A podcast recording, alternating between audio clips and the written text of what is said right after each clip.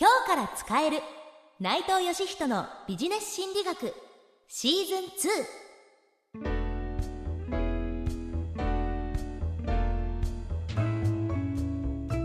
2こんにちは。ナビゲーターの南雲のぞみです。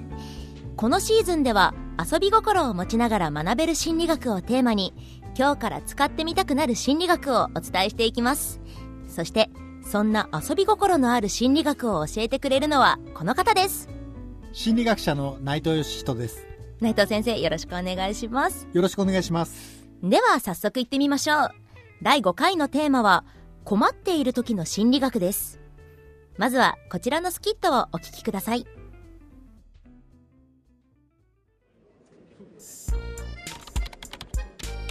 うわあどうしよう、えー困ったな。えっとこ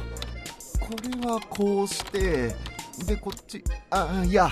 これじゃダメだからこっちにえ大丈夫？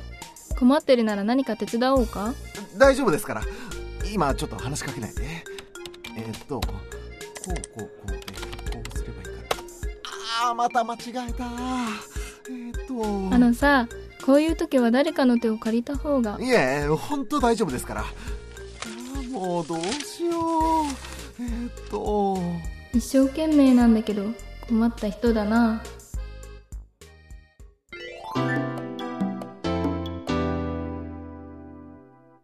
はい。困っててしかも焦ってる時ってどんどん周りが見えなくなってドツボにはまっていくって時ありますね。ということで今回は物事がうまくいかない悩みを抱えているなど困っている時の心理学を内藤先生に伺っていきます。先生困っている時に備えて知っておきたい心理学にはどんなものがあるんでしょうか？はい。まず人はですね困ったことに直面すると思考が停止しがちになるんですよね。ええ。そこで思考停止にならず事態に向き合える方法をまずお話ししたいと思います、はい。えー一つ目はですねカンザス大学のチャールズ・シュナイダーという心理学者が明らかにしたんですが人間というのはですねどんなに困った状態に陥ってもこうすれば大丈夫じゃないかっていう他の選択肢あるいは逃げ道というものを用意しておくと、えー結構大丈夫みたいなんですよ。ですからもうこれしかない。これがなくったらもう失敗するというような時に人間というのは焦ってしまったりするので困った時にこうすればいいっていう別の選択肢を2つ3つ用意しておくと人間というのはそんなにプレッシャーを感じたりとか困った状態にならないんですね。ええですからまあ例えば仕事でえー困った状態にならないようにするためにはもう第2第3の逃げ道というのをあらかじめ作っておけばいいということになるわけです。あじゃあ例えばこれから大事な会議だって時に、ええあの周りからどんな質問をされるかっていうのを考えておくっていうのも、そうですね。あるいは、この自分の立てた企画が断られた時のために、第2の企画、第3の企画というものをよ用意しておいて、例えば、こんなつまんない企画じゃダメだよという時に、じゃあこちらはどうでしょう？で、それがダメなら、じゃあこちらはどうでしょうという形で、第2、第3のお選択肢を用意しておくと、人間というのは困った状況になりません。あそうですねそれだとこ心も安心になりますしねあるいはですよ、えー女性をこうデートに誘う場合、食事行きませんかって言って断られたらどうしようってことだと、ちょっとこう、誘いにくいじゃないですか。ところが、はいえー食事がダメだとしたら、じゃあテーマパークどうですかとか、ランチどうでしょうかっていう、ね、第2、第3のえー選択肢を用意しておくと、意外にですね、緊張せずにあいあ女性を誘うこともできます。あそれはとても有効ですねはい。はいでは続きましてですね、えー違った形での困った事態と向き合うための方法についてもお話したいと思います。はいえーペンシルバニア大学のソフィア・モスカレンコという心理学者が明らかにしていたあ明らかにしたんですけれどもはい人間というのはですね、えー一度に一つのことしか実は考えられないんですよ二つも三つものことを同時にこう人間って考えることはできないんですね。ということはつまり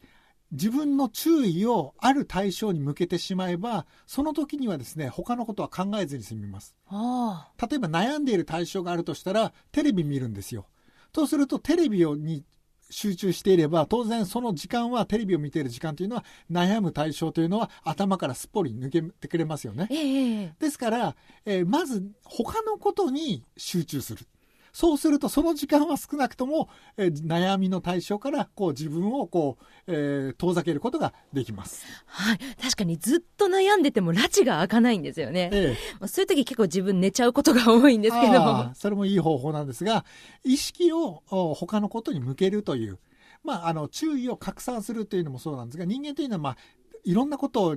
にこう注意を向けるということできませんので、あるほ一つのことにこう集中すると、その間は、えー困ったあー心理状態からこう解決できると。まあ、読書なんかもいいですよね。例えば、その文章を目で追っていくっていう作業をしていれば、少なくともその間に、えー仕事の悩みとか、まあ、人間関係の悩みとか、そういうものが頭からすっぽり抜けてくれるので、やっぱりこう気分転換になるんですね。はいはい。そういうことも覚えておくといいかもしれません。そうですね。何か熱中できる物事を探すのも手ですね。はい。そして、え3つ目、えー性格や考え方が合わない人、つまり自分にとって厄介な人、あるいは困った人への対処法についてお話したいと思います。はい。えーフロリダ国際大学のマリー・レビットという心理学者が明らかにしたんですが、えー困った人とどういうふうに接するのが一番有効なのかということをレビット先生が調べてみたところ、普通の人とは、い普通の人はですね、おそらくい苦手な人とか困った人からは、あーなるべく距離を取ろうとすると思うんですよ。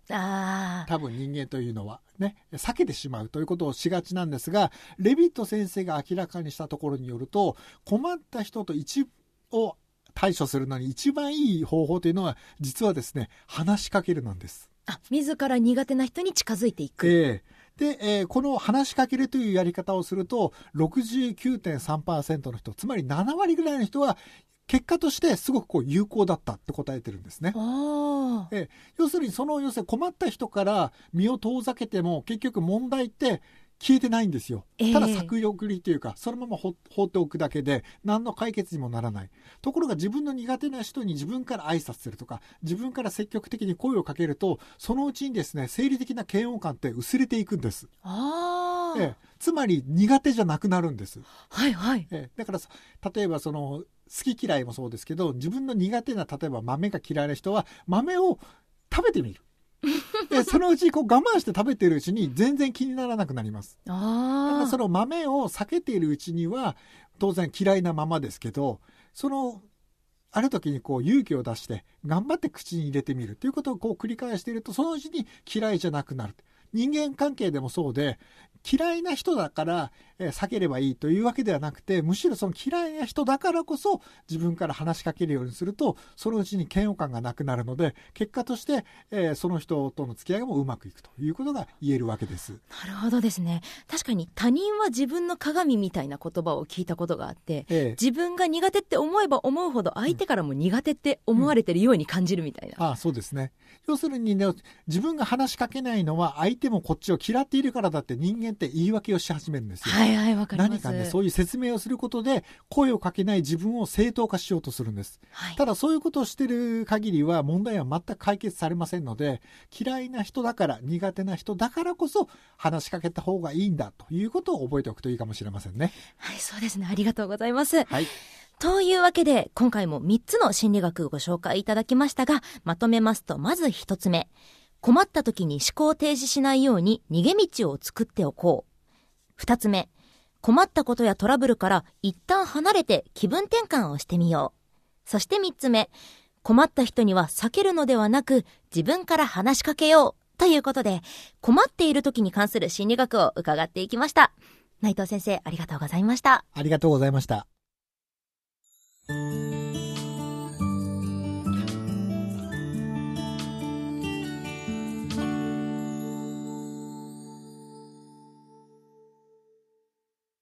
というわけで、そろそろエンディングですが、最後に思わず人に話したくなる面白い心理学コラムを紹介したいと思います。はい。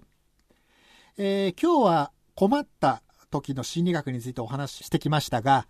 えーアメリカにあるウィンスロップ大学のジェニファー・ソロモンという方によると、困った状況を困ったと感じにくい人もいる。もう生まれつきそういうことを感じにくい人もいるということを、おソロモン先生は明らかにしたんですね。ではどういう人ほどお困った状状況で困ったと感じにくいのかっていうことを調べてみると実はユーモアセンスのある方でした。ユーモアセンスのある方というのは困った状態でも、なんていうんですかね、えー楽観的に考える、えー思考習慣があるんですね。まあどうにかなるだろう。要するにその、えー辛いっていうよりも逆に面白がる。楽しんでしまうというようなことで、おそらくはその困った状況を受け入れてしまうんでしょうね。はい。ですから、あーユーモアセンスを磨けばですね、まあ、あの、他の普通の人でも困った時や、あるいはトラブルに陥った時でも、あんまりその、悲観的になりすぎずに済むということが言えるかもしれません。